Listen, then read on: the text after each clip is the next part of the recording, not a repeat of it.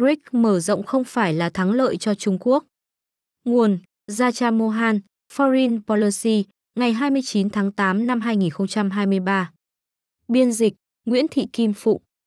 Bản quyền thuộc về dự án nghiên cứu quốc tế. Nhưng là phát súng cảnh báo để phương Tây chấm dứt giấc ngủ chiến lược ở thế giới phương Nam.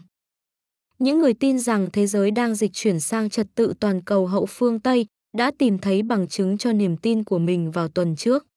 Tại thượng đỉnh thường niên ở Johannesburg, diễn đàn BRICS gồm 5 nền kinh tế mới nổi lớn, Brazil, Nga, Ấn Độ, Trung Quốc và Nam Phi đã công bố mở rộng quy mô bằng cách mời thêm 6 thành viên mới. Sang tháng 1 năm sau, Argentina, Ai Cập, Ethiopia, Iran, Ả Rập Saudi và các tiểu vương quốc Ả Rập Thống Nhất sẽ tham gia tổ chức. Nếu dùng sức nặng kinh tế làm thước đo quyền lực, thì đây sẽ là một khối có sức mạnh phi thường. Cùng nhau, 11 quốc gia BRICS sẽ có tỷ trọng GDP toàn cầu dựa trên sức mua tương đương cao hơn các nước công nghiệp G7. Tùy thuộc vào quan điểm của bạn, bạn có thể ăn mừng việc BRICS mạnh hơn hoặc lo lắng về điều đó, không có gì là hoàn toàn chắc chắn. BRICS mở rộng sẽ không làm đảo lộn thế giới và cũng không báo trước sự trỗi dậy của một trật tự toàn cầu hậu phương Tây. Cũng phi lý không kém là các tuyên bố cho rằng việc mở rộng BRICS đánh dấu một chiến thắng lớn cho Trung Quốc, à, và những nỗ lực của họ nhằm xây dựng một khối chống phương Tây từ các quốc gia phương Nam, hoặc rằng BRIC là cốt lõi của phong trào không liên kết mới. Tất cả những cách giải thích này đều ít chú ý đến động lực đằng sau việc BRIC mở rộng và những tác động của nó.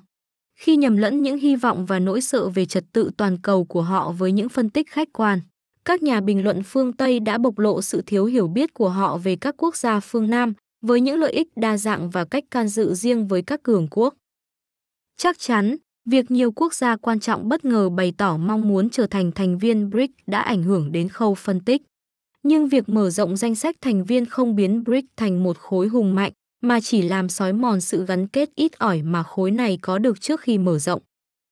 Cuộc đối đầu địa chính trị ngày càng gia tăng giữa Trung Quốc và Ấn Độ đã phủ bóng đen lên BRICS và bất kỳ nỗ lực nào nhằm tạo ra một chương trình nghị sự thống nhất. Việc có thêm thành viên mới sẽ dẫn đến những xung đột mới, Ai Cập và Ethiopia đang tranh chấp quyết liệt trên sông Nin, trong khi Iran và Ả Rập Saudi là những kẻ thù trong khu vực, bất chấp nỗ lực hòa giải do Bắc Kinh làm trung gian. Những vấn đề này và nhiều vấn đề khác sẽ khiến việc biến sức nặng kinh tế tổng hợp của các quốc gia BRICS trở thành một lực lượng chính trị có ảnh hưởng trong các vấn đề toàn cầu trở nên khó hơn nhiều.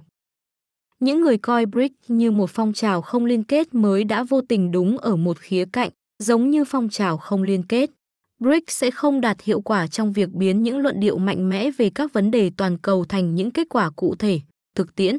Khi thúc đẩy mở rộng BRIC, Trung Quốc chỉ đang tạo cho mình một diễn đàn thảo luận lớn hơn. Nhưng nếu Bắc Kinh muốn xây dựng một khối chống phương Tây lớn, thì họ không thể đạt được mục tiêu này vì bên trong BRIC có quá nhiều bạn bè của Mỹ. Ai Cập, Ả Rập Saudi và các tiểu vương quốc Ả Rập Thống Nhất là những đối tác an ninh thân cận của Mỹ. Ngay cả khi có những khác biệt với Washington, các nước này khó có thể từ bỏ những đảm bảo an ninh của Mỹ để chạy theo những lời hứa chưa được kiểm chứng của Trung Quốc, chứ chưa nói đến sự bảo vệ từ một tổ chức vô dụng như BRICS. Trong bài phát biểu tại thượng đỉnh Johannesburg, Chủ tịch Trung Quốc Tập Cận Bình đã kêu gọi các quốc gia BRICS thực hành chủ nghĩa đa phương thực sự và từ chối nỗ lực tạo ra các vòng tròn nhỏ hoặc các khối độc quyền. Nhưng Ấn Độ đã là một phần của ít nhất hai vòng tròn nhỏ như vậy. Một là đối thoại an ninh bốn bên với Australia, Nhật Bản và Mỹ, vòng tròn thứ hai là diễn đàn e I2U2 kết hợp Ấn Độ với Israel, các tiểu vương quốc Ả Rập Thống Nhất và Mỹ.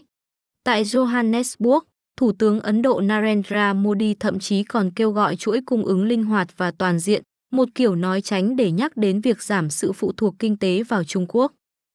Nếu Trung Quốc coi BRICS là một diễn đàn để mở rộng vai trò của mình ở phương Nam, thì Ấn Độ cũng vậy, và tương tự là Ả Rập Saudi và các tiểu vương quốc Ả Rập Thống Nhất.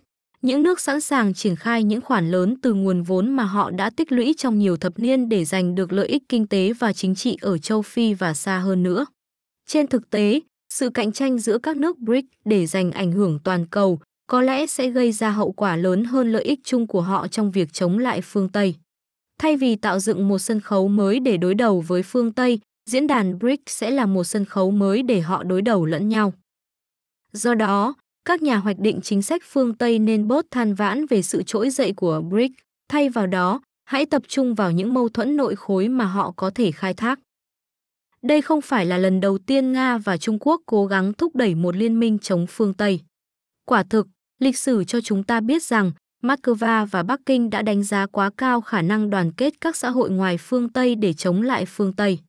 Khi các hy vọng về một cuộc cách mạng cộng sản ở Đức tan vỡ sau Thế chiến I, người sáng lập Liên Xô, Vladimir Lenin, đã quay sang châu Á và hứa sẽ thiêu đốt phương Đông bằng các cuộc cách mạng chống lại chủ nghĩa tư bản toàn cầu và các chúa tể thực dân phương Tây. Tại Đại hội các dân tộc phương Đông năm 1920 ở Baku, thuộc Azerbaijan do Xô Viết chiếm đóng bấy giờ, quốc tế cộng sản đã tập hợp một nhóm đa dạng và đầy màu sắc, gồm các nhà dân tộc chủ nghĩa, các nhà cách mạng và các nhà lãnh đạo tôn giáo. Tuy nhiên, nỗ lực của Lenin đã không tiến xa được vì chủ nghĩa dân tộc đang trỗi dậy khiến châu Á trở nên không thân thiện với những ý tưởng của Bolshevik. Sang thập niên 1960, lãnh đạo Trung Quốc Mao Trạch Đông nghĩ rằng ông có thể làm được điều tương tự khi nỗ lực thúc đẩy các cuộc cách mạng ở châu Á. Thế nhưng, thất bại của ông đã mở đường cho chủ nghĩa tư bản mang màu sắc Trung Quốc ở quê nhà. Các nhà lãnh đạo Liên Xô Nikita Khrushchev và Leonid Brezhnev chọn thử một chiến thuật khác, liên kết với những người theo chủ nghĩa dân tộc ở châu Phi và châu Á để chống lại phương Tây. Moscow dường như đã giành được chỗ đứng ở phương Nam trong suốt những năm 1970. Tại hội nghị thượng đỉnh phong trào không liên kết năm 1979 ở Havana, lãnh đạo Cuba Fidel Castro và những người ủng hộ ông đã tuyên bố rằng Liên Xô và các nước vệ tinh chính là đồng minh tự nhiên của thế giới thứ ba. Tuy nhiên, nước Mỹ bị cho là đang suy thoái cuối cùng đã quay trở lại vào những năm 1980 và đẩy Moscow vào thế phòng thủ. Trong khi đó, giới tinh hoa tại các nước phương Nam đã chứng tỏ sự khôn ngoan khi lợi dụng sự chia rẽ giữa phương Tây, Liên Xô và Trung Quốc để làm lợi cho mình. Tuyên bố của Castro và các nhà lãnh đạo khác về tình hữu nghị với khối cộng sản vào năm 1979 có nhiều điểm tương đồng với việc Trung Quốc thể hiện tham vọng của mình đối với BRICS. Nhưng cũng giống như việc Liên Xô tự vắt kiệt nguồn lực khi hỗ trợ một danh sách dài các nước thuộc thế giới thứ ba vào cuối thập niên 1970. Trung Quốc của tập cũng đã đi quá xa, nước này đang bị bao vây bởi những khó khăn kinh tế sâu rộng và phải bận rộn đối phó với sự phản kháng từ Mỹ. Tuy nhiên, thông báo mở rộng BRICS vào tuần trước có một tác dụng hữu ích, yêu cầu phương Tây ngừng xem thường vai trò của phương Nam. Theo đó, những người ra quyết định sáng suốt ở phương Tây nên loại bỏ thái độ coi thường bảo thủ lẫn thái độ trịch thượng cấp tiến, vốn là những thái độ đang gây khó khăn cho việc thu hút giới tinh hoa ở các nước phương Nam và cần tìm ra những cách tốt hơn để tái thu hút các quốc gia đang phát triển. Mối đe dọa lớn nhất đối với phương Tây hiện đại từ thế giới ngoài phương Tây là sự trỗi dậy của chủ nghĩa dân tộc ở châu Á và châu Phi. Quá trình phi thực dân hóa và cạnh tranh với khối cộng sản để giành được bạn bè ở phương Nam đã giúp phương Tây giành lại được vị thế. Tuy nhiên, sau khi Liên Xô sụp đổ vào năm 1991, những bài học từ chiến tranh lạnh nhanh chóng bị lãng quên và phương Tây lại bắt đầu chế nhạo và chỉ trích các nước phương Nam. Khi đó, Trung Quốc và Nga đã xuất hiện, khai thác sự phẫn nộ chống phương Tây ở các nước phương Nam phương Tây không thể duy trì vị thế thống trị toàn cầu của mình mà không phải làm gì. Họ cần phải bước xuống khỏi bệ cao mà họ đã tự đặt lên kể từ khi kết thúc chiến tranh lạnh và vật lộn trong vũng bùn thách thức từ Trung Quốc và Nga.